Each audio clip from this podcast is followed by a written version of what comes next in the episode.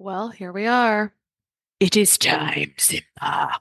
If you understand that reference, you might be about the age where we should be working together. It's possible. But it is now one of three times a year that I'm accepting clients for my freedom framework, overcoming food sensitivities and increasing energy without unnecessary restriction. My goal for my one on one clients is to take them through frameworks and explore tools for achieving 50, 80, 90% of their goals in just a few months and show them how to continue to heal on their own so they don't need me anymore.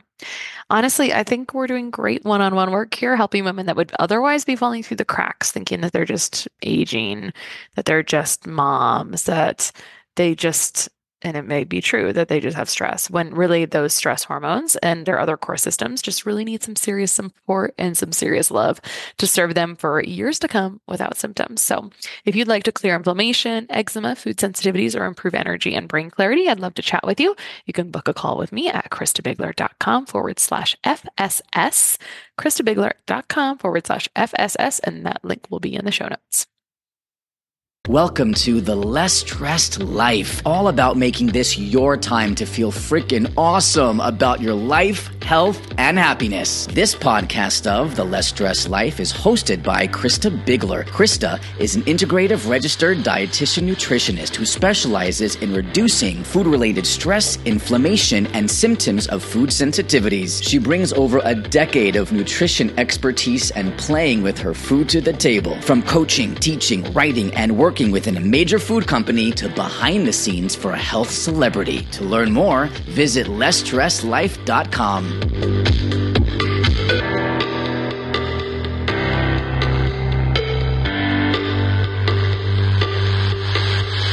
Okay, today on the Less Stress Life, I just I feel so blessed to bring you all these amazing people that I know with incredible stories. I don't have to have Oprah here because there's so many amazing people in our lives and the person that is on the other line with me today is one of those people. Elizabeth, Durham is the owner of Sweet Elizabeth's Organics. And I can say that I knew Elizabeth pre Sweet Elizabeth's Organics. But Sweet Elizabeth's is an allergy friendly bakery. Elizabeth has a passion for providing people with food that not only tastes good, but is good for them as well. And honestly, there's just so much more to her. This person Elizabeth is so down to earth. Uh, we met via mutual friends because we're both kind of our own expert in our food issues. And so when you have friends and you're talking to them about what you do and who you help, they say, Oh, you should talk to Elizabeth or you should talk to this person. So the first time I, I think I just reached out to Elizabeth one time and we had a chat on the phone. We talked for over an hour the first time and uh, I felt like I'd known her my whole life. And it's really kind of been like that ever since. And soon I'll get to meet her in person at the Food Allergy Blogger Conference in Denver. She and I are meeting up. Um, very excited to meet her in person, and I'm very excited to bring you uh, a few arms of her amazing story that is just going to inspire you today. Welcome, Elizabeth. Well, thank you, Krista. Did you just um, compare me to Oprah? Was that, was that I think I kind of did. I'm not sure. oh, funny. Yeah, no joke. Yeah. I'll take it. Whatever. like about that time I compared you to Oprah. How funny, funny, funny, funny. So yeah, there's like um, I've known you for I don't know. I think almost a year now, and every time we chat, I get a new big arm of your story and we you know we use an app where we can deliver voice memos to each other and it's a really fun way to stay in touch with people i feel like i wish all my you know, friends where I've kind of fallen out of touch with. I wish we'd all use it because it makes you feel like you can stay in touch a little bit better. Um, there's a few different uh, phases of your story I want listeners to glean from today, um, from what I know about you. Um, I know the first time we talked, you were telling me all about before you really redefined your health and really got better and found out what was making you be sick. Because several years ago, you were ill. Like, you were a very spunky, vibrant, amazing mother of what, five? Is that right? Five. Yes. Five, which is amazing. But it, and I mean, you homeschool some, you used to be a food co op organizer, you own a business, you've owned a couple different businesses, um, camp counselor, which we'll talk about, but you weren't always so vibrant and healthy and energetic and amazing like with your health, right? And so can you tell me about the time back before you figured out what was wrong and when you were sick? Tell me a little bit about that like pre pre uh, current Elizabeth? What was what year was that, and what was going on?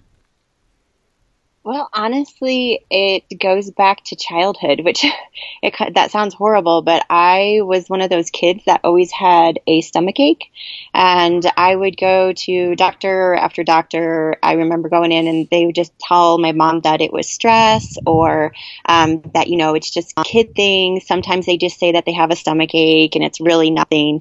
And I remember in college one time, a friend of mine, we were going for a walk, and I'm I was a very gaseous person, so I was I would belch a lot, um, and but it wasn't it hurt. It wasn't something that I, you know, it wasn't something to like show off, like watch me. Um, but I remember her telling me, she looked at me and she said, Elizabeth, you have you have a problem, and you really need to go see a doctor. I'm like, oh no, I'm like, this is just normal. Um, so I just kind of went along, and I just thought people had stomach aches until one day I asked my husband, um, gosh, this was post five kids. I looked at him and I said, do you feel horrible every time you eat? Um, and he just looked at me like I was crazy. He said, no. Um, and I said, so you don't get like stomach aches or, you know, you don't feel like you're going to throw up? And he's like, no, I mean, le- unless I'm sick or something, but um, no, I've never ha- experienced that. And I was like, oh, wow, okay. I must have something serious going on. But it got to the point, um, I, I really just let all of these symptoms go because it was easier to hide them than to deal with them. It was easier to just let it go. Oh, that's just me getting older. Oh, that's just me. Oh, I have five kids. Oh, that's just whatever it was. I made excuses for it. Um, at the time when I was extremely sick, it was after the birth of our um, our last child, and it got to the point where I was crawling up the stairs. I had such severe bloating that one day I could wear a pair of jeans. The next day I couldn't even put them on or, um, you know, not even zip them. Um, I had joint pain in my right thumb bad I couldn't open a water bottle. I had such severe digestive issues. Um, I have IBS, and I did not, I was constipated severely for an entire year. Um, brain fog. Um, oh my goodness, there were just so many different things until it got to the point where I was going to my daughter's um, birthday party and they were going, we were all going ice skating. And my husband looked at me and everybody's getting their skates on and I was just sitting there and he said, Aren't you going to go skating? And I said, No. I said, I'm so dizzy I can barely stand right now and that was the breaking point. Um, I know it, the breaking point should have been way before that, um, but I got home and I got on the computer. I'm a researcher. I love to research. I love nutrition. Um, I love to learn about it and figure out things that are going on. And I looked up gluten, and um, all of my symptoms were under gluten. And I thought, oh my goodness, wow, really? Okay. So I just started researching more that evening and I thought, well, maybe I could try this. Maybe I'll go gluten free and see what happens. At this point, um, I was the owner of an organic produce co op. So everything I was eating was organic. I was baking my bo- own bread. I was soaking my grains. Um, everything was organic again. Um, and I was also making sourdough bread. So I wasn't using yeast products. So I thought I was really doing things right. Um, but until I stopped eating gluten, um, I, I, I was never going to feel good. So I went to my daughter. She was having the stomach aches and the headaches at this point, and I said, you know, would you want to try this with me? Let's just see if maybe this is our problem. Within 24 hours, I knew um, that gluten was one of my problems and that's kind of where the journey started.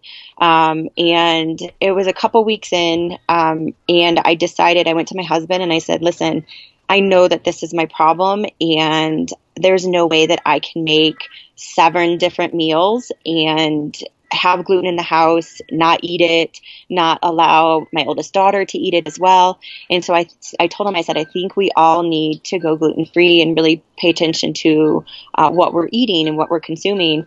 And um, he was all for it. He was really supportive and said, you know, let's do it, no problem. Because I mean, I think he was at the point where he's like, I just want my wife back. And um, and so that's what we did. I cleaned out. I had a hundred pounds of flour in my freezer at that time cleaned everything out, sold everything I could food wise, and uh, started over again. I cleared out all grains, dairy. Uh, I basically went to a paleo diet, very strict on what I was eating, and the rest of my family went gluten free. During this time, I just have to share with you, if you don't mind, mm-hmm. um, what happened to everybody in my family. So, first of all, I thought it was just for my daughter and I. Um, my husband um, was uh, suffered from severe headaches, and he had um, he had an illness um, when our son was a baby. This was about 12 years ago, and it's called transient syndrome of headaches with neurological deficits and cerebral spinal fluid lymphocytosis, mm-hmm. H A N D L for short. Um, but it took a few months for him to get better from this illness. But what happened was these horrible headaches that would would wipe him out for an entire weekend. Once we went gluten free, um, he has not had a headache in three and a half years. Um, and then my my daughter had um, what I called uh, alligator skin. It was it was like sandpaper, and um, once we went gluten free, her skin cleared up. We had tried every lotion, every um, you know coconut oil, anything possible um, to help with her skin, but I mean, Krista, as you know, it's it, everything shows up, but whatever's going on in the inside shows up on the outside. Yep. And so for her, yeah, you're like, absolutely. um, so for her, it was, it, it showed up on her skin.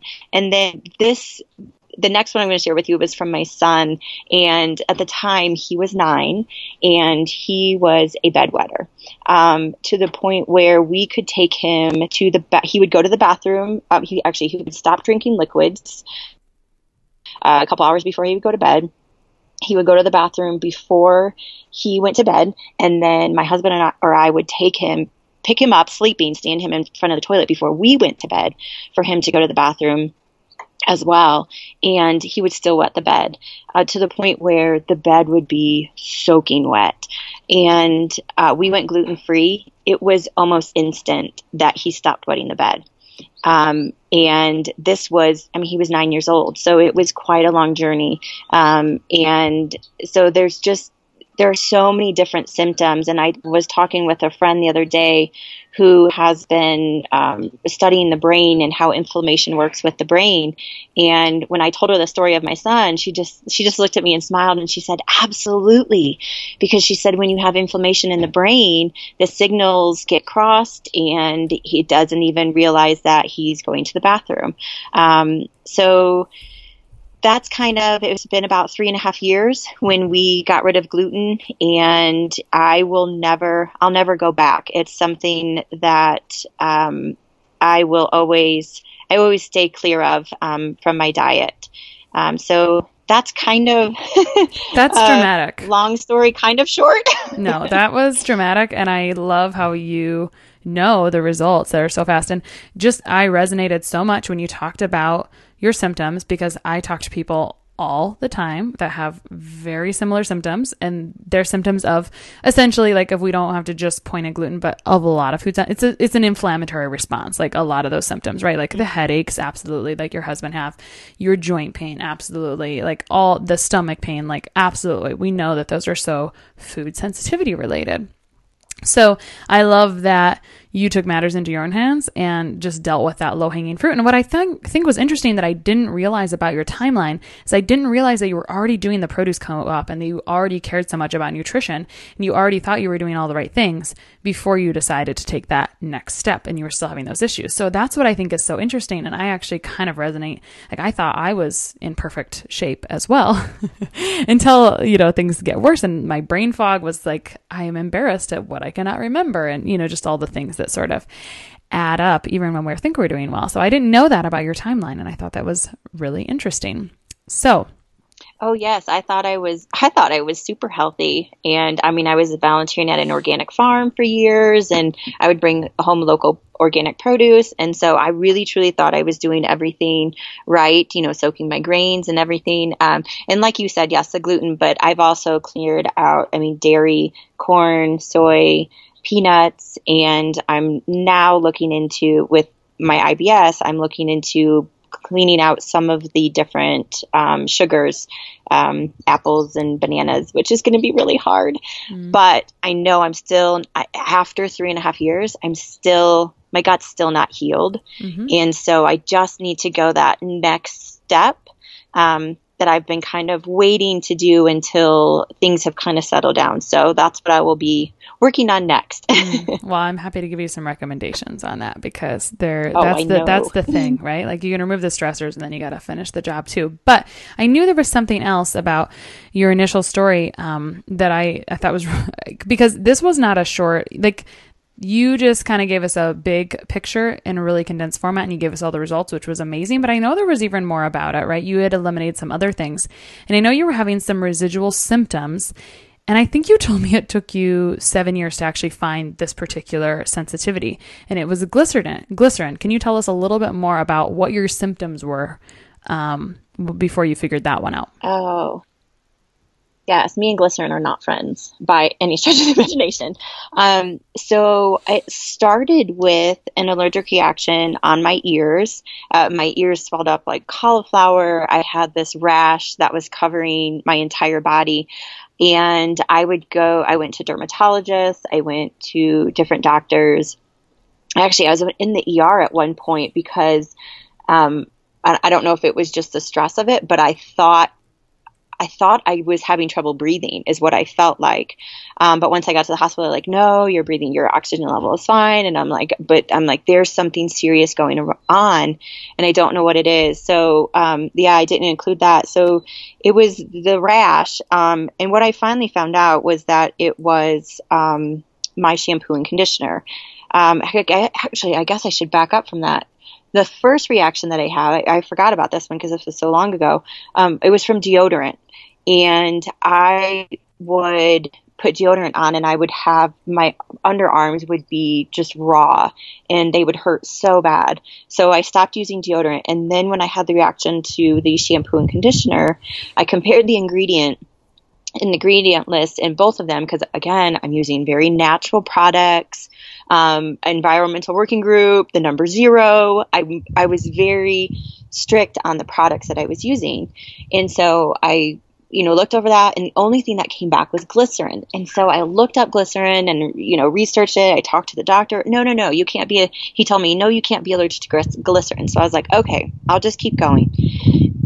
and so when I researched glycerin, I saw that it was just a natural byproduct of soap making. So I was like, okay, well, I can understand that a lot of commercial products probably add glycerin in after they've made their product. So that's what I was trying to steer clear of. And I found another product. Um, I thought I was doing good. It didn't have glycerin in the ingredient. Um, again, had another severe reaction. And then I got to the point where I had, um, oh, okay. So I had healed a lot from in the inflammatory part. It took me seven months being very strict to um, no gluten, um, no dairy, soy, corn, peanuts, um, those kinds of things to get rid of the joint pain. Mm-hmm. Um, so that was that was another thing is that some some of my symptoms like the bloating, uh, some of the head or the brain fog had gone away. Mm-hmm. But again, that it took a while being off of those foods to see the biggest uh, results in in my inflammation. Mm-hmm. Um, and then, so at that point, I was still I was having severe stomach aches, nauseousness, um, and canker sores to the point that my mouth would be completely full of them, and I was taking L-lysine like it was going out of style mm-hmm. to combat those canker sores. Um, what I found out was that glycerin, um, after I had the the the third huge allergic reaction on the outside um, from another shampoo and conditioner, I I, I saw that it had glycerin in it. So I was like, that has to be it. That has to be what I'm allergic to. And so I pulled out my fish oil. My fish oil capsules were made with glycerin. Mm-hmm. My toothpaste had glycerin in it. Um, at that point, I was making my own deodorant. So it, coconut oil, baking soda, and uh, tapioca starch. And so I knew exactly what was in that. So I was doing okay with that.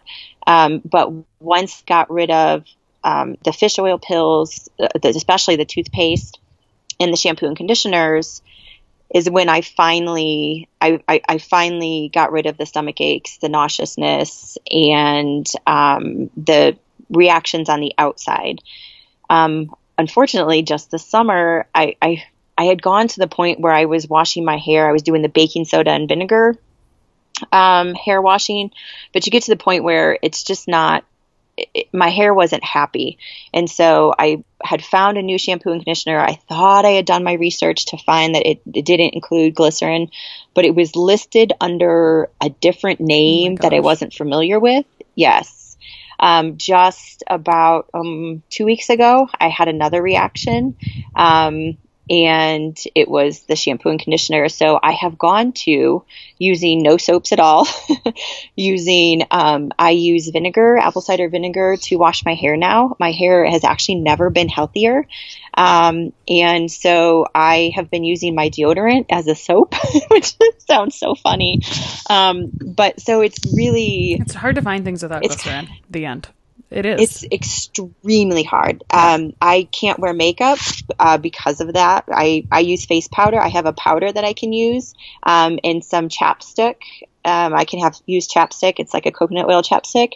I'm good with that. But other than that, yeah, I I can't use any beauty products, which I'm okay with. I don't I don't feel like I need it. It makes it, it saves me a lot of time in the bathroom too. I mean, just vin- pour some vinegar on my hair and put some chapstick on, and I'm good. yeah.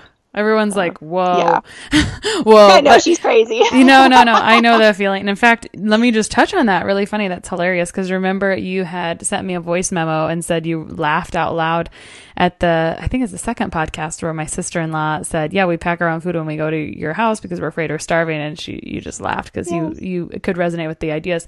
And I want to just say out loud, I want to, um, mention that this is all so familiar to me and I know like I feel you and I know what you're going through and I was going to just, you know, um, reiterate that 100% I see this with my clients that the joint pain can go away more slowly for sure. The digestive things should go away right away if you're hitting the right things on the head. Um, of course, there's shortcuts, right? But it sounds like so you had some really amazing results right away with getting rid of gluten, but then it also took a little bit more time to find the rest of what was going on. And the glycerin was such a big, Yes. big thing. Um, and I was going to touch on as well. You said toothpaste when you figured out the toothpaste. And by the way, like glycerin is in everything, right? So like the one toothpaste that doesn't Oh, have yes. glycerin, glycerin would be like Earth Paste by Redmond's. I don't know if there's other ones that you use, but I really like my that one. Yeah, I really like that one. Yes. Um, anyway, I was going to mention, I always, I, I use this analogy sometimes. One, that sometimes the state of someone's mouth is really an outside picture of what the inside looks like, I think, because your mouth is like a gateway to like, there's a, you you absorb things very well sublingually and in your mouth. So it's a big deal actually if you are using toothpaste that's not agreeing with you because you absorb things so much in that area. So it makes a ton of sense when you said that. I just wanted to point that out a little bit. So the glycerin thing is really challenging actually. And the um there's some uh, dietitians that do food sensitivity testing kind of like I do, and they'll talk about how they watch how it's made as like homework, right? Because there's some things that are really hard to know unless you actually know the processing of it. And that's not really necessarily the consumer's job always. Um, sometimes it is, like, especially with your situation, it's really good to know that. Um, and so I try to do that, my due diligence for that. But glycerin's a tricky one because the source can be different things. I'm reading that it's sometimes vegetable, Right. it's sometimes um, animal. And so you, it's just an issue for you all the way around. Or have you ever called companies and found there was different sources of it? I'm curious about that.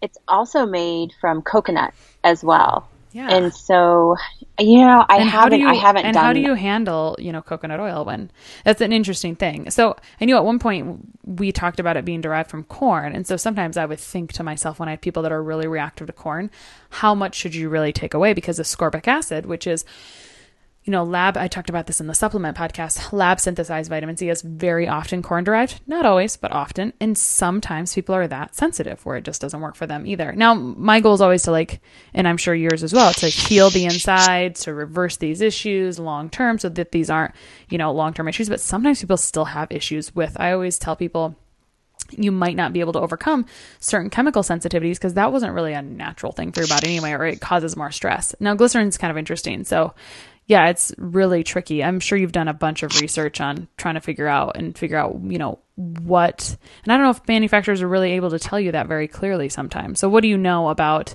I mean, you figured out it was glycerin, but then, you know, how do you trace that back to which source? And, you know, why is it the glycerin and not the source that's the causing you the issue? And just curious a little bit more how, how much you've done on that honestly i haven't done i haven't done a lot of research and because i've gotten to the point where and, and that's like that with the last reaction just a couple weeks ago i was i was so upset mm-hmm. because i feel like i've cleared out i mean i've been on this journey for so many years now that i feel like i've cleared out so much stuff and i was like man i'm using i'm using a pure soap um, and and so i actually had um, i i do a farmers market on Fridays, and I had a lady came over come over to my market last time I was there, and she makes um, goat milk soap. So she makes soap from goat milk, and and we were talking about how glycerin is just a byproduct from the, the soap making process, and and so she gave me a sample of her soap, and I honestly I.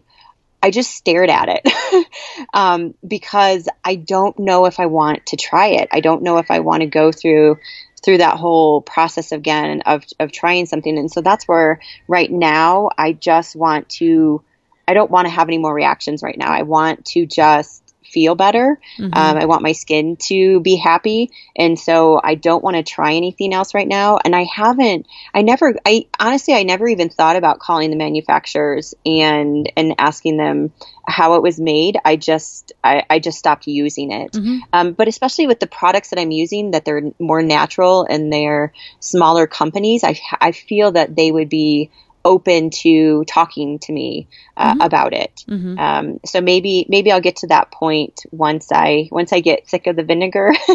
mm-hmm. um, I don't know. I don't know. We'll have to see. Yeah, but I do okay with coconut products. So mm, that's interesting. Maybe if sure. it's derived from coconut, I'd be okay. Yeah, that is interesting. And the other thing is that I want to point out to anyone else listening is that anything can cause anything, you know. So, like, even though glycerin is really your trigger or one of your triggers, um, it can really be something. Like last week, I had someone come to me. She had a really odd twinging in her leg. She said it was just so aggravating at night.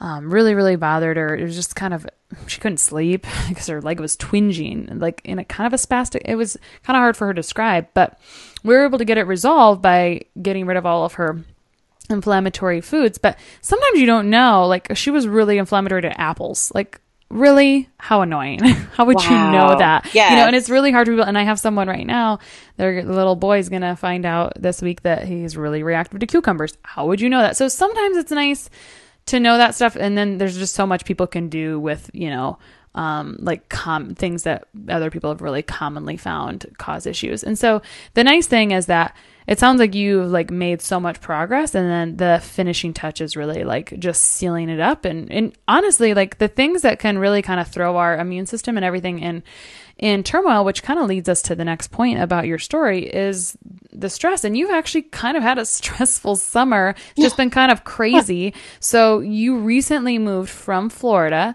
to Colorado, but not that you were just moving. I mean, you visited there, you loved it, you thought it was beautiful, but it was a little more extreme than that. You moved to to Colorado first to help at a camp. I think your husband was asked to um, to really help as being kind of in head of this camp, and you you can tell us. But you kind of lived in a tiny cabin. There's a lot of there's a lot of moving parts to that, right? So you lived in a house for a long time. You got five kids. All of a sudden, you downsize. Tell us what happened. Yes. Um, so I'm glad that the summer is over and now I can look back and laugh. Um, we, I, I walked into my family room one day and I, oh, I guess I should start back. I've been since going uh, gluten free and pulling out the inflammatory foods that have really bothered me. Um, I've started working on myself personally as well. So personal development, uh, fitness, which I've always been into fitness, but I started using it as a time for um, for my mental status. So yes, it's good for physical uh, um, uh, wellness as well, but it was also for me it was mental and it was my kind of my stress releaser. And during that time working on myself, I just became more aware. I had a friend tell me I went through a spiritual awakening, and I looked at it. I was like, I have no clue what that is. So I'm going to go um, Google that and figure out if that was me. And yes, that was me. And I, I'm just more aware of everything around me, of people, and I was really aware of stuff, stuff around me, and the energy that other people brought to my space. And I walked into my family room one day and I stopped and I looked around and I thought, I don't like anything in here and I don't want to look at it anymore.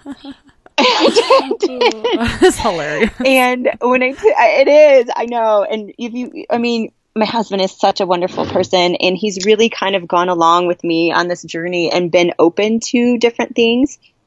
And so when he walks in and I told him I don't want to look at any of this stuff anymore, he's like, "Okay, sweetie, let's just talk a little bit more about this." And um, but we we had this almost 2,900 square foot house that I, I mean, it was great, but it was overwhelming. Uh, it was it took me forever to clean it was again just filled with stuff really didn't mean anything um, and we lived on this beautiful lake we received a this big wooden um, uh, playhouse for free. Uh, the neighbors were getting rid of it. Like, well, do you want this? And we're like, sure, we got plenty of room. Throw it in the back. And until we moved, I didn't realize that house took up the space of me, uh, uh the view of my lake. And I didn't like when we moved it, it was, oh my goodness, you can see the lake from here. And so all of this stuff just took up so much room and so much energy from me cleaning, looking at it, um, things up, figuring out what was what we um, actually needed and what we didn't. And so it was time to uh, downsize. We said, and and so we just started slowly getting rid of things. We started uh, um, going through each space and and really looking at it and deciding what we wanted in it. And so for me, it was if it brings me joy, I want to keep it. If it does not bring me joy, I want to get rid of it. Um, a lot of the stuff was my husband's. um, and so we had to work it out together. But what happened like during this time to work through your relationship? no, he loves me so much. he sounds like a patient, um, patient man. He is. I think he is. Um, but what happened we got a phone call and from a friend that we had worked at worked with um, actually when we met um, scott and i met at a camp for people with special needs and she called and she said hey we're um, I'm, I'm moving out to colorado I'm going to be working at this camp for people with special needs. Would you guys come out for the summer and help out? Scott would be the the camp director. I would do yoga and cooking classes and nature hikes. And I'm like, um, yes, we will be there. And it wasn't even, I didn't, it, it wasn't even talk to the kids, talk to Scott. I just knew that this was something that we had to do. He was at the time was a teacher, and I was homeschooling. I was um, at this point, um, Sweet Elizabeth wasn't even born, um, so I thought, you know, I, I'm working from home. I can I can definitely do this we came out for the winter just to, to check out the camp and see what Colorado was all about because neither one of us had ever been out here. And um, it was gorgeous. It was absolutely beautiful. And my husband knew that at that point, his teaching career, he was done. He was done teaching and he wanted something different. Me, on the other hand, I loved Florida. I loved the warm weather. I loved the humidity, and I I didn't want to leave. Um, fast forward two months, I went to a conference um, out in Boulder, in Colorado, and I fell in love with the mountains. I went hiking by myself, and I thought, okay, it's time for our next step. And so the only the, the only downfall was that the only housing available for the summer was a 520 square foot cabin. Um, and and and we thought, okay, no big deal. We can do this. We will just um, get rid of a lot of stuff, which we did. We sold bedroom sets, we sold furniture, we sold stuff, we donated a ton, a ton, and um, at that point, we we we decided. I, I guess I skipped over. Um, Scott was also offered a full time position, so he was he was offered the the summer thing, but then that way would turn into a full time thing. So we decided that it was time for this next chapter, and we moved into this 520 square foot. You each get 100 a lot feet. of our stuff. oh yeah, I mean, not even. There's Not even. seven of us, two Yeah, oh, cats yeah, and a hamster. Oh, yeah, yeah, I yeah, right. I know. It's it's. well, God like, forbid we downsize like, we it- downsize on the cat and hamster. I mean, we need to take those along too, so the kids have something to do. yeah. yes, exactly. Um, I do have to say that um, it was extremely challenging, extremely. And and and the the the part that was so hard of, about it was um, my, when you move, you you you think that you're going to this comfortable new home, this um, you know, you kind of have this transition period. We didn't have it. Like we moved, and then um, Scott started working. Camp started, and we were both working. The kids were working. My daughter did some. She was volunteering doing the arts and crafts program. My son was a wonderful dishwasher. He did some great dishwashing, and um, but we we lost a lot of comforts. Um, we didn't have a dishwasher. We didn't have a washer dryer. Um, we didn't have a bathtub. We um, actually had we had a shower. We called it the coffin shower because you don't bend over in it. You just kind of stay in there and turn, um, and that's about it. Um, and we we have two daughters with uh, sensory processing disorder, and so if you know anything about it, it's um, bath time for us is a sacred time. It's a time for them to decompress. It's a time for them to relax and to kind of let go of the stresses of the day. And we were able to use a bathtub. It was just down the mountain. Um, so that doesn't really help with the relaxation, bedtime process. Um, and so I think that that, for me, that was um, going to the 520 square feet. That was the hardest part. Well, of course, losing the personal space. You have no personal space um, there. So, the, so those are the things. But um, my kids didn't fight like I thought they would, which sounds insane. Going from 2,900 square feet to 520, you would think that there would be constant fighting. Um, but they were outside. They were um, they were with the campers. They were learning from the amazing uh, staff that we had here over the summer. They were um, they were volunteering their time to help people with special needs, and they were. I couldn't teach them what they learned this summer, Hmm. and so that was our reason in coming out here was to give them an experience that nothing else could, and Right. to um, foster a growth that they could only do here. Um, and so that happened. That that happened this summer. And um, now that we have moved into the mansion, we call it, um, which is 1,200 square feet, um, it's good. It's homey. It's comfortable. We still brought way too much stuff. Um, but I'm so glad to be in a smaller space. Um, and the stuff really doesn't mean much anymore. I think that your life really aligned because you, uh, Yes. it was almost like a divine intervention because before you knew that you were going to be moving to a place a fifth of the size, you'd already started getting rid of the things that didn't bring you joy. If it brought me joy, I kept it. If it didn't bring me joy, I got rid of it. That started, I think, I think we talked about this. It started, maybe you started reading a book, or was there a reason you, that you started reading that book about that? Well, Essentialism is the mm-hmm. book that I read, and it was because I was because the stuff didn't mean anything to me. That that's really what it was. And why did you start that around- book? I started it because I wanted I wanted to live a simpler life, and I wanted a life of joy. And that was really it. I ju- I didn't want. I was. We were so consumed by stuff, and by taking care of this massive house and everything that came with it that I just didn't want to do it anymore. I didn't want to be um, I wanted to, to go and I wanted to be in nature. I wanted to spend time with my kids.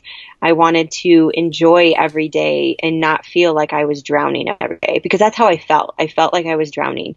Um, and I, and also with electronics, I wanted to be able to have a place, not that they couldn't do this in Florida, but, um, the 29 square feet, uh, 2,900 square feet allowed them places that they could hide um, very easily. Now we're together as a family, and I can easily see when they're sneaking electronics, um, and I can tell them to go outside. And this, where we're at in the mountains, I mean, we're we're in Pike National Forest, and so um, it just you just want to be outside here. You want to be in nature and exploring and learning and um, trying new things and meeting new people. That's another part of it is that it was definitely hard leaving the people that we did, but it's so wonderful to have a new adventure and meet new people and learn new things and and listen to new stories. I love listening to people's stories mm-hmm. and uh, just kind of hearing where they came from and and their struggles and their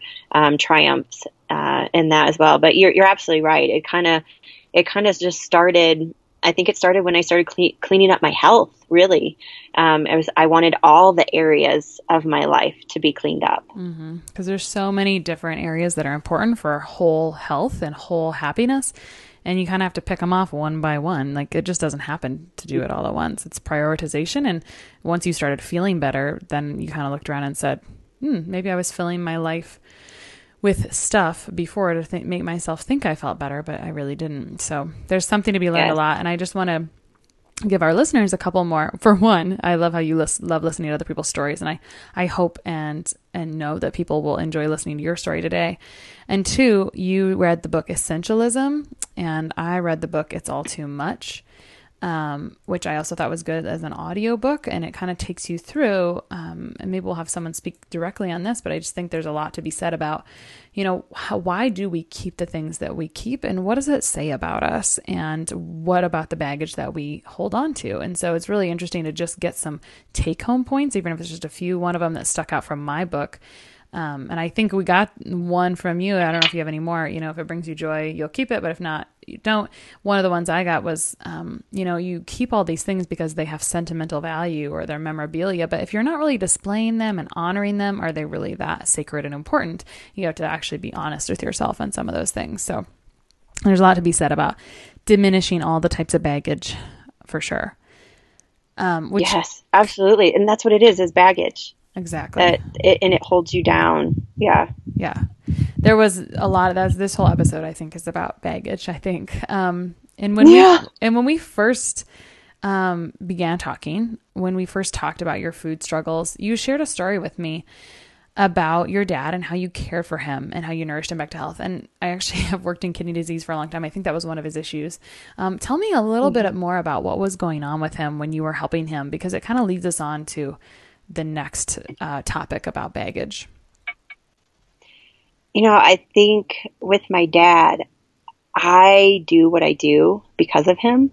Um, I watched him suffer for so many years. His first hospitalization was when he was 24, and it was with pneumonia. And um, and I I had to take care of him. And so when I say I do what I do because of him, is because I don't want my kids to take care of me because I didn't take care of myself.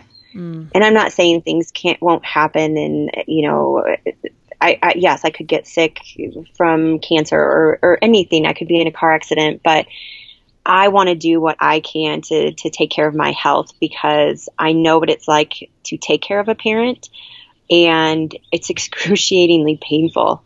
Um, and so I, at one through the years, there are many times where I would take him in and, and he would live with us and I would nurse him back to health. And it was really changing the way he ate, being around joy and being around people that loved and cared for him because he spent a lot of time alone.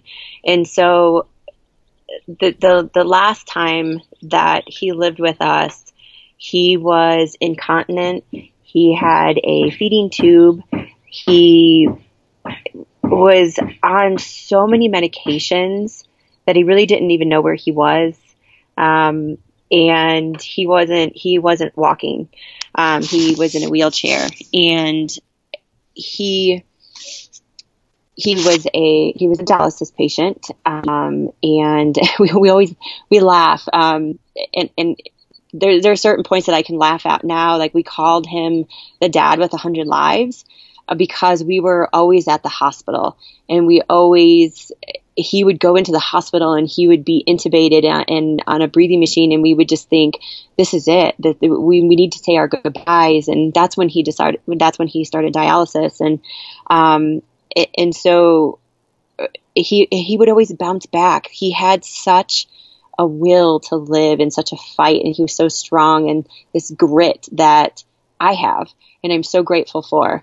Um, but when he came to live with me, it was when we first started our homeschooling um, adventures, and it was I, I don't even know if it was a month in, and he came to live with us, and I thought, well, my kids are going to learn how to use a, a work a feeding tube. They're going to learn, um, you know, about wheelchairs and walkers and taking care of somebody who's ill.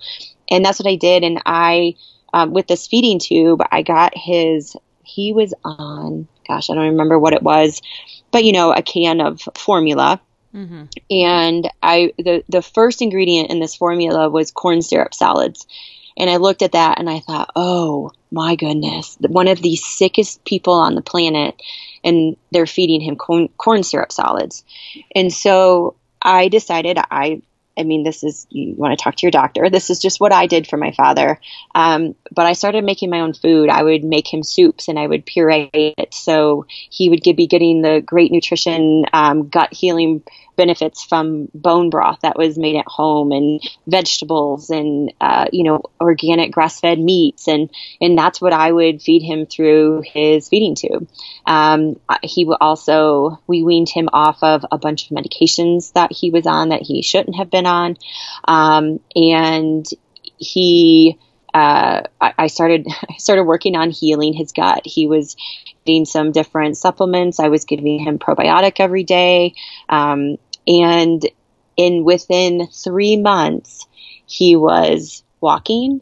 He had the feeding tu- tube removed, um, and he was continent again.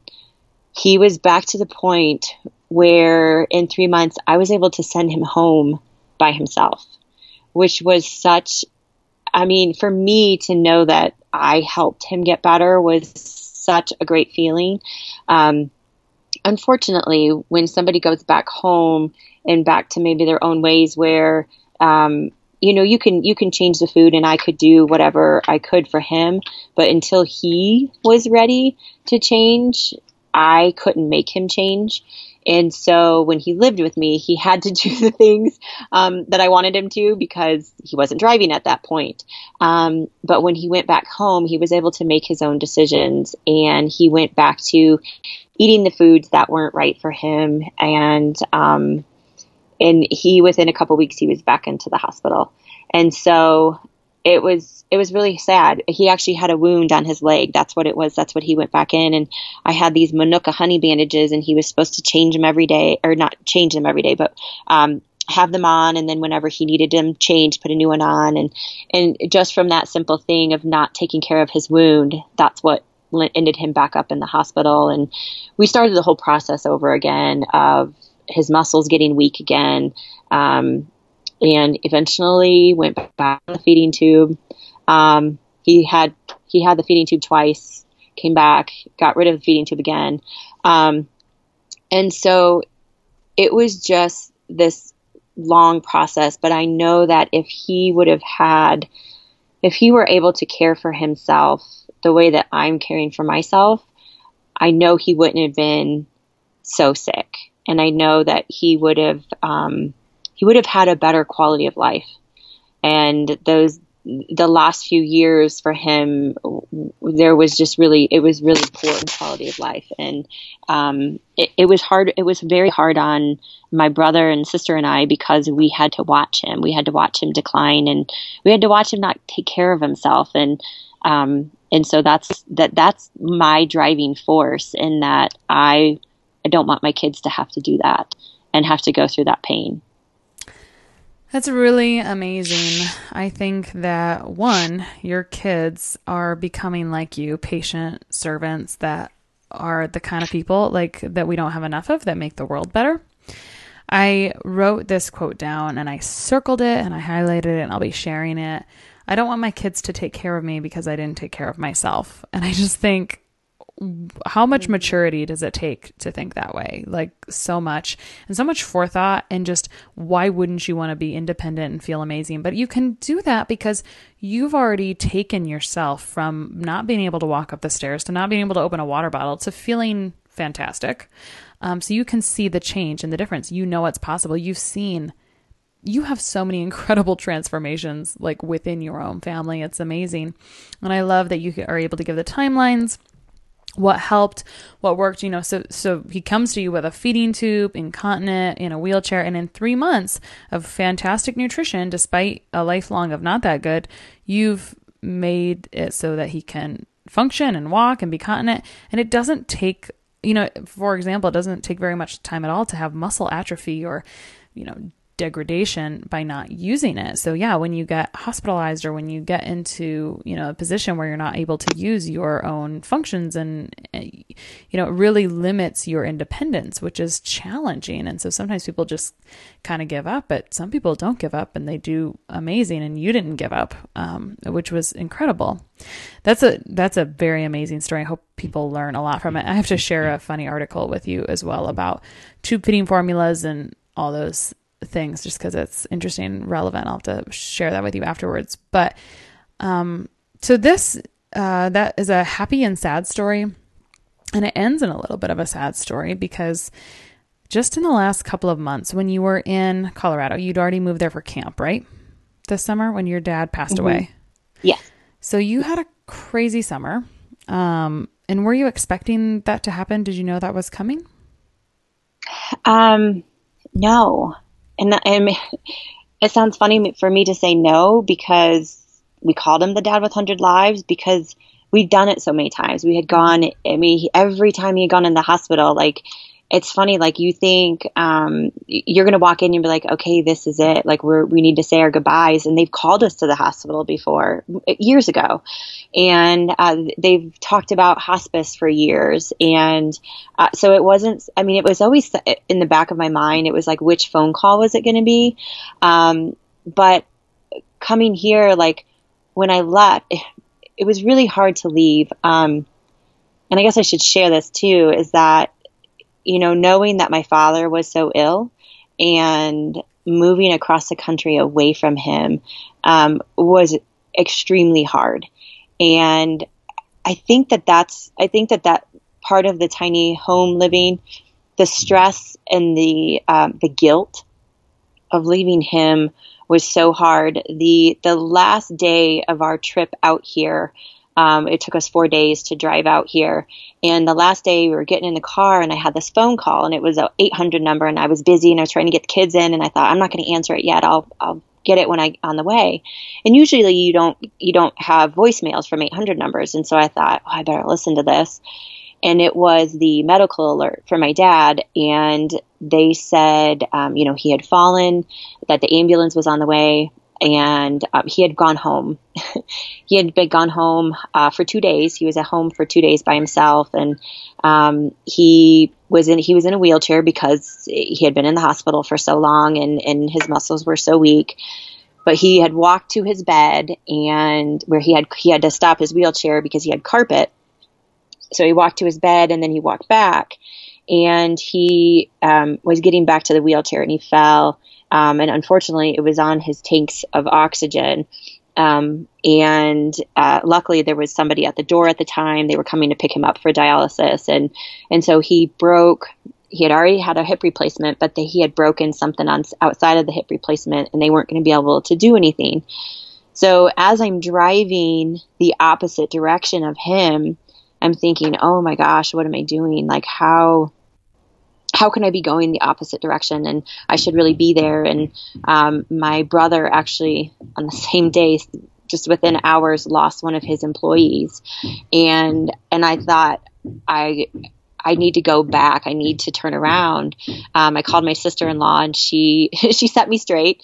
She said, Absolutely not. She said, This is a new chapter in your life. Um, you have to keep going forward. You have to keep moving. You can't allow um, what everybody else is doing to stop you. And so, yes, my father was ill when I left, but I couldn't stop my life um, any longer. Where I felt like I, there had been so ever since I can remember, I, I had taken care of him, and so I just couldn't um, I couldn't do it any longer. Um, and so when coming out here, I, thought I was going to see him in a few months. That, that's our plan was to meet in Arizona. We were going to have a vacation, him and I, and we were going to go visit his sister. And so it, it wasn't a thought that he wasn't going to be here any longer. Um, and so I, he had gone back in for the broken hip, went back to rehab, um, went back in for his heart, um, went back to rehab. This is all within a five week period.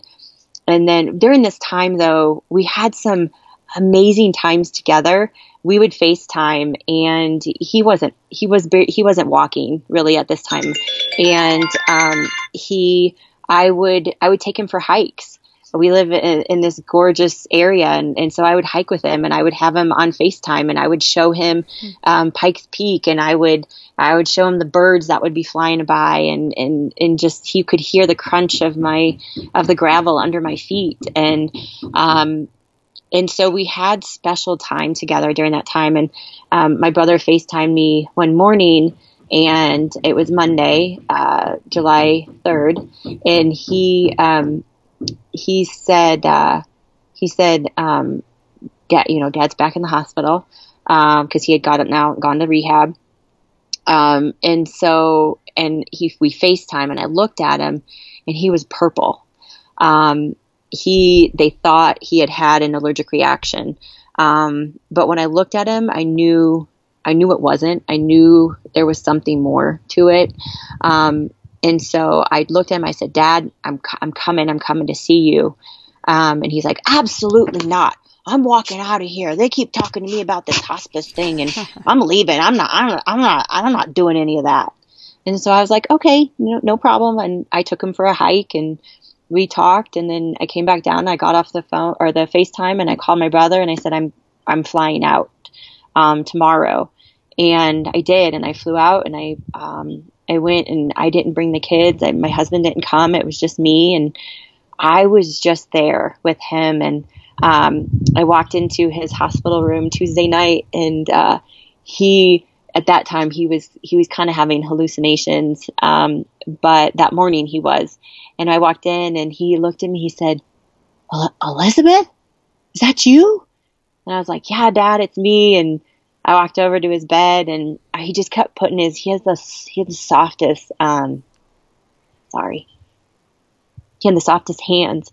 Uh, and he just could put them on my face and he's like, you're here, you're here. And he was holding my hands and squeezing them. And I said, yeah, dad, I'm here. And, and I'm here just to spend time with you. And we're just going to talk. And we did. And we just, we sat there for hours just talking and um, I got to tell him about Colorado and he was so worried about the fires and and he was talking to me about what what my roof needed to be made out of and and you know the, how far are you from trees and can they fall on you? And I'm like oh dad I'm surrounded by trees. Um, but how concerned he was for me and um, so I got to spend I got to spend his time with him and and during this time he was he was getting very sick. Um, he started getting bed sores and he was on a lot of pain medications at this time. And there would be hours where I would just sit and hold his hand. Um, and I reached out. I started, I didn't know how to do it. I didn't know how to lose him. Um, I had never lost anybody that close to me before. Um, and I wanted to make sure that I didn't regret anything. So I started reaching out to friends that had lost their parents.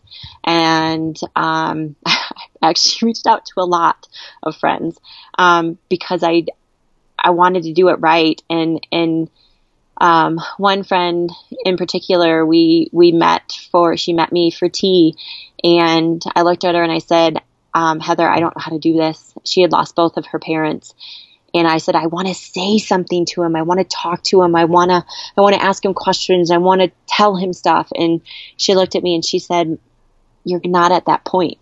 And she said, it's too late for that. And she said, there's nothing, there's nothing that you can ask him that's going to make any of this better. And she said, you're, you, what you need to do is you need to say thank you. And those were the two of the most powerful words I've ever used. I went back to his hospital room and I had 45 minutes with him where he was awake and so alert. He was in pain, um, but he was able to hear me. He was able to talk to me. That was my last 45 minutes with him.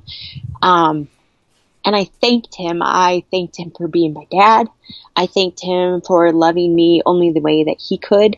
I thanked him for bringing me into this world. I just, I thanked him for so much, for everything I could, for being, um, he never, uh, he never like, he always supported my decisions and never judged it. He just, even if it was hurting, and I knew move, us moving to Colorado, he never said a cross word, and he always, he was always very um, supportive and um, you need to do what's right for you and you need to this is for your family and i'm going to see you and we will visit. And um, he didn't say well what about me? And i'm sick and you're leaving me. He was always um, supportive and i thanked him for that because it meant the world to me. Um, and so thank you and i'm sorry. I feel like those are four words that are so powerful and can be so helpful in a time of struggle. And um, I so that was Saturday. And Saturday night, I just sat I just sat there for hours. Um, and the nurses would come in, you know, do you need a blanket? Do you need a cup of coffee? Anything? And I said, no, no, I'm going to go home. I just, I'm just going to sit here for a little bit longer. And that night I couldn't leave. I didn't want to, I didn't want to leave. Um, and maybe it was because I knew. Um, but, um, I, I, sat there for a while and I thought, okay, what would dad want? What would he want me to do? And I knew because I, I was thinking about staying the night and he wouldn't want me to stay the night. He would want me to go home and get some rest. And, and that's what I asked him. I said, dad, what would you, when he was feeling a little bit better, one of the first days I was there, I said, dad, what advice do you give me? And he said, he said, you need to take breaks more often. And I was like, okay, yeah, sounds good. And I said, well, what, what advice do you give to the kids? And he said, you need to tell your kids to give you more breaks and I so you can rest. And I was like, okay. So at that moment, I thought, okay, he told me I need to rest. So I thought I need to go back home. I need to get some rest, and I'll be back in the morning. Um, and at 6:23 Sunday morning, I got a call from the nurse and said that his condition had changed, um, and that we needed to bring the family. And and so I I did. I called my brother and my sister, and fortunately, we were all we're all there. We're all within 20 minutes, and um, but within a few minutes, she called me back and, um, and he was gone. Um, and I've learned so much from losing him, um, which it sounds weird, but he's taught me so much in his passing, and I'm so grateful for it. Um, and I just try to, I mean, the, the connections that I made from reaching out to friends that have lost people um, close to them, uh, those those talks that we had are priceless to me. Um, and what I've learned during from them and um, and through losing him, um, I will I will be grateful for, which may sound funny, but I, am I'm, I'm just so grateful for that. And um, and he also he sent two words to the next generation, and it's stand tough. And I thought, you know what? That's what I'm going to do when things get hard like this move. It was hard. It was very hard. Um, but I'm going to stand tough and I'm going to continue to do the things that I need to do for me, for my health, for my family, for my husband, for my business.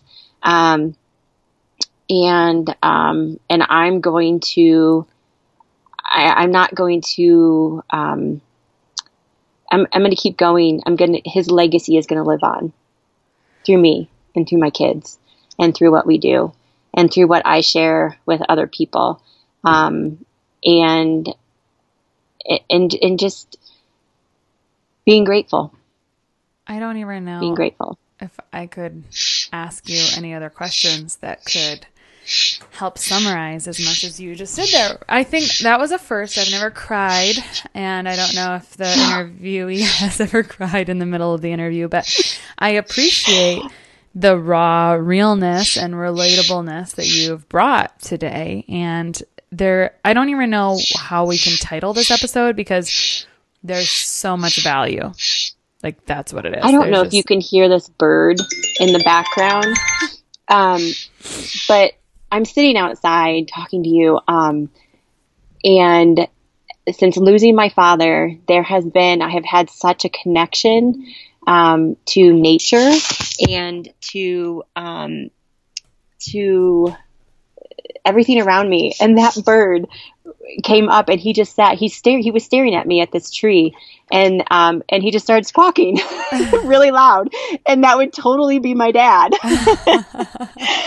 And so he's he's everywhere around me and I see it in everything um and I'm reminded of him all the time and and it's it, it's so reassuring so I, I I hope you got the the squawks of the bird Yeah, I absolutely did. And you know what's interesting about you saying that is I have some other friends that lost their mother prematurely and sometimes they would share on Facebook about this hawk that always came and sat on their dad's doorpost and he was al- always there. He or she, I'm not sure which, but always there at the most opportune times is just really interesting that you even mentioned that. So I think that life is amazing. And uh, you know there's just like if you stop and listen and look more often like it's amazing what you notice. And i feel like you've embodied that completely uh, so much. Um i don't even know if i can ask these other questions because i feel like you touched on so much important like just on things i can't even put a, a finger on how important they are. And i hope that it's valuable to you that you've recorded this while it's still sort of fresh because you know what Yeah. happens as time goes on is these memories and feelings are less fresh. So i hope that you'll be able to look back on this fondly. Um, it wasn't that long ago we were voice memoing back and forth. And on the on the note of like i just think man there was so much so much value the way you said you know the most important words that you could say to someone was thank you or and or i'm sorry and and his you know last sentiments were to stand tough.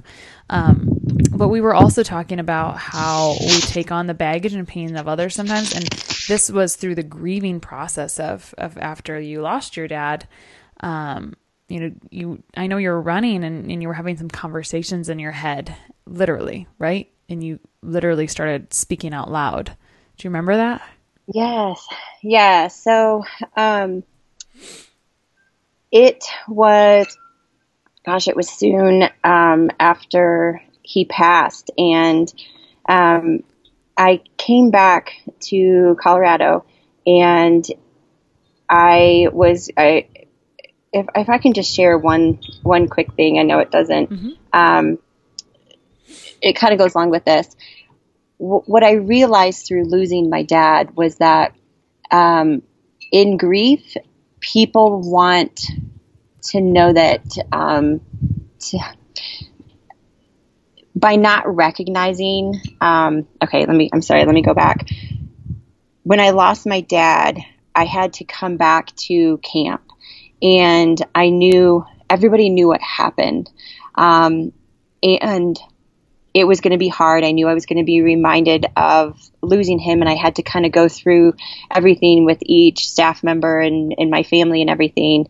And um, I, it was harder when people didn't recognize that he had passed.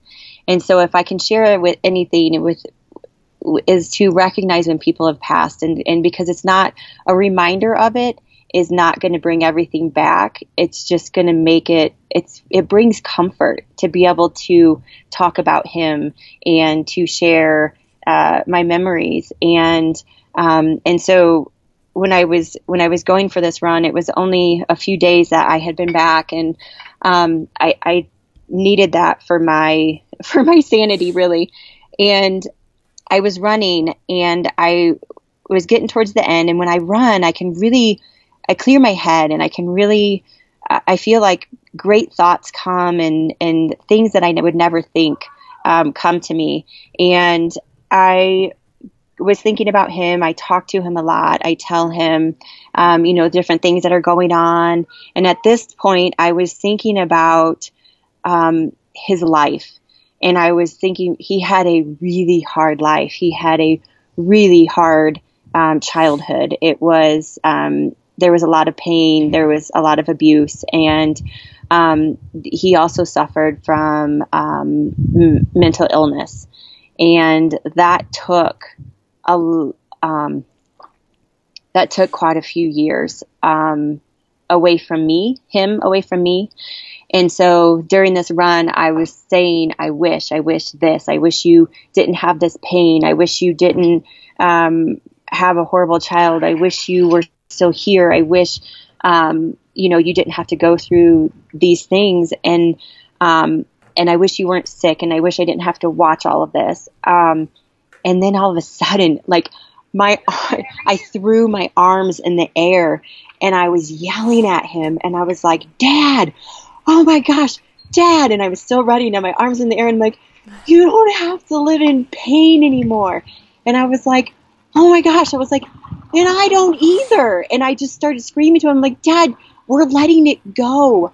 I'm sorry, I'm getting really worked up now, but I was like, we're letting go of all of the pain, everything that you had held on to for so long. And my my parents had gone through a, an ugly divorce, and I held on to that pain and that guilt. And for so long, I held on to his pain. I held on to his horrible childhood. I held held on to his illness. I held on to um, his mental illness and I had taken it on uh, as my pain.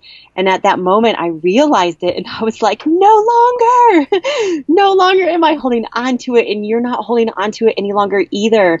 And I just kept screaming and, and joy that we were both letting go of this pain that I feel like has held us both down for so long. And I was running up the mountain and, and there were two of the staff um, that worked here at the camp and I looked at them and I was like, it's been 39 years and I'm letting it go. I'm letting go of all the pain. And they, they probably looked at me like I was a nut job, but I just had to, I just had to share all of it and to let it all go and let somebody know that the pain was gone and I wasn't holding on to it any longer. So, um, we definitely take on other people's energy and other people's, um, pain um, and stuff that doesn't belong to us. And I feel like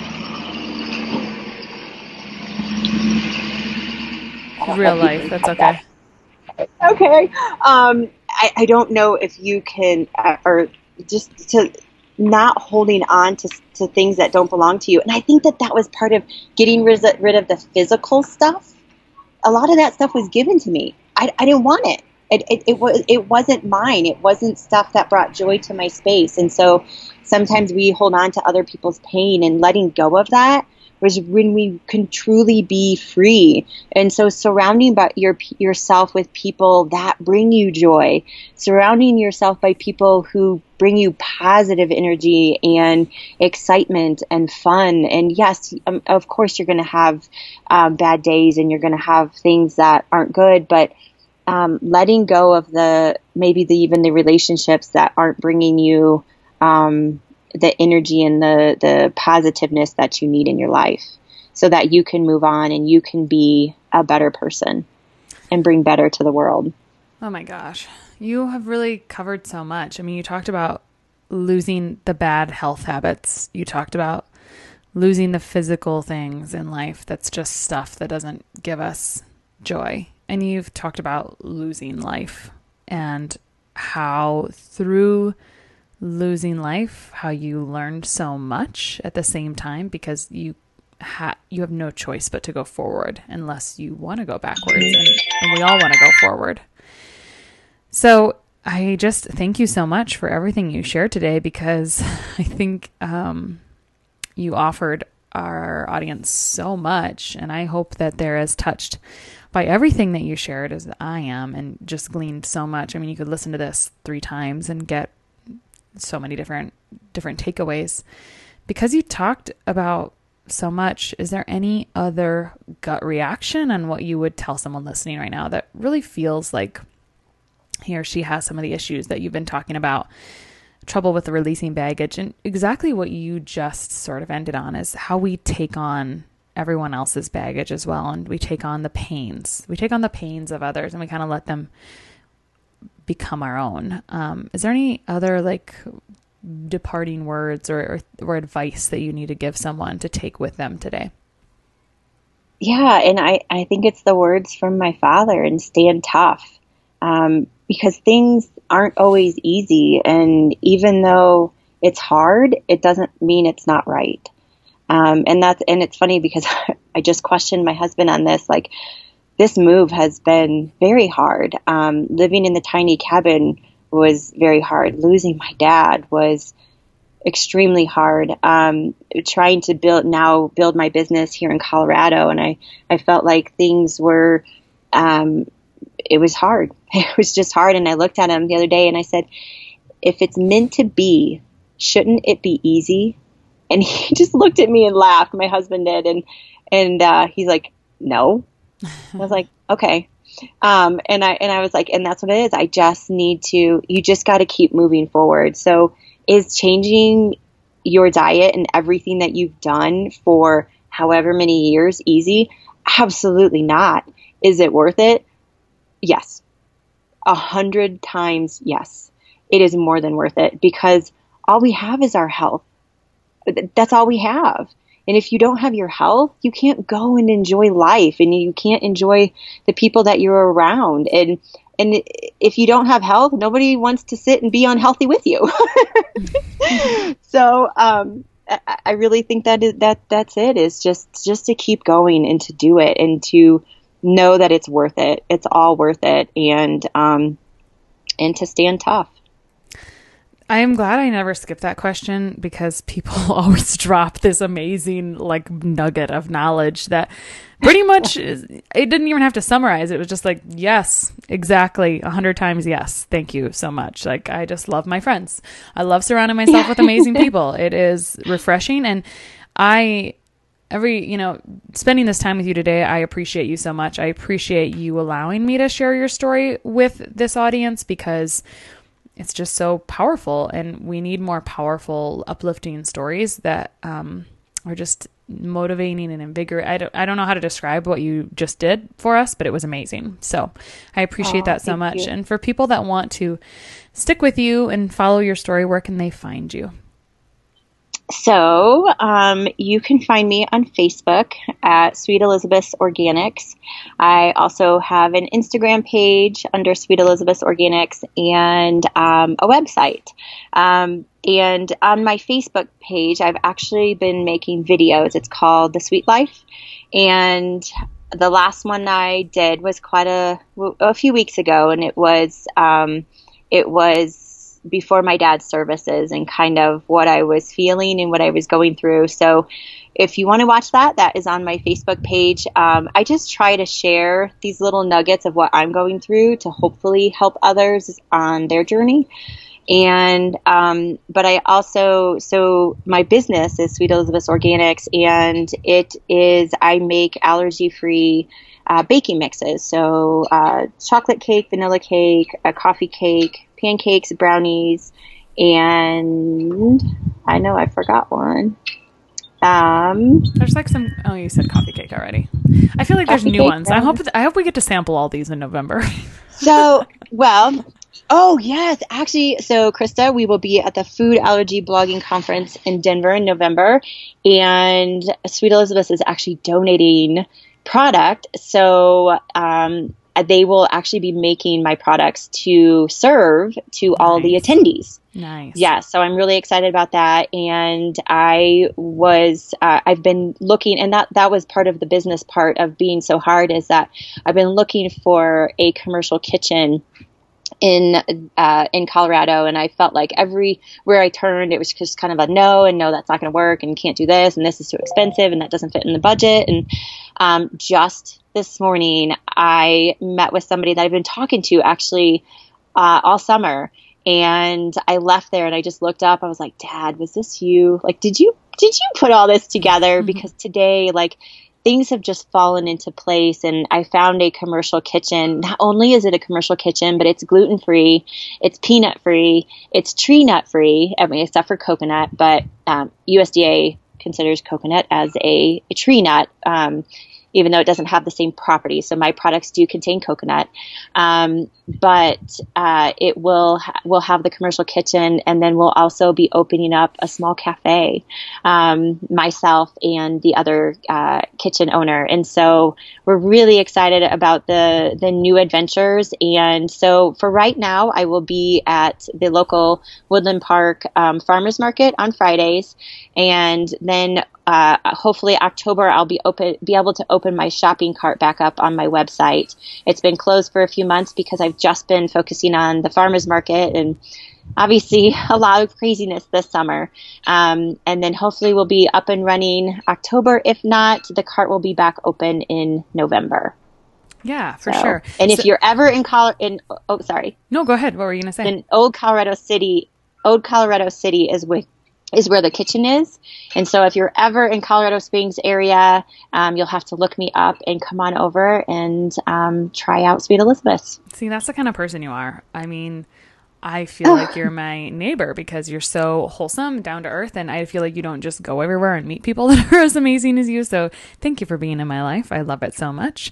You are the best. Um, and so yes, yeah, so people will be able to order your products again, hopefully by October. But I mean, let's just give yes. you like I think things fell into place when they needed to fall into place. You were very busy doing being a camp counselor, being in charge of camp, doing the family thing all summer. So it, everything is working out as it should. Now that you've moved, you've got the commercial kitchen space. You'll be back at it and. After hearing this, I'm sure everyone would love to try and taste your products um, that help people feel good about themselves um, I forget what the tagline is, but you know, that tastes good and make you feel good, basically. Oh yes. Live yeah. sweetly. That's yeah, my little tagline too. I love it. I love, love, love yes. it. Yes. Okay. Thank you so much, Elizabeth. Anytime Thank that you, my friend. Anytime um, you know, the card is back open, we'll make sure to add that to the show notes. But at any time, you know, people listen to these at all different times. So uh, I I can't wait to hear if people try your mixes. But um, if you have any feedback, please feel free to send it to hello at Less Stress Life and we'll pass it on to Elizabeth. So thank you so very much for coming on today and sharing your soul with us. Appreciate it. Well, thank Thank you, Krista. It has been wonderful, and I just love chatting with you, girl. I do too. You're All like right. my soul sister. That's perfect. Can't wait to meet you soon. All right, we'll talk soon. I know. All right. Bye. Bye bye. So I'm editing this at a conference, and the sound is not nearly as good. I hope you can tolerate it.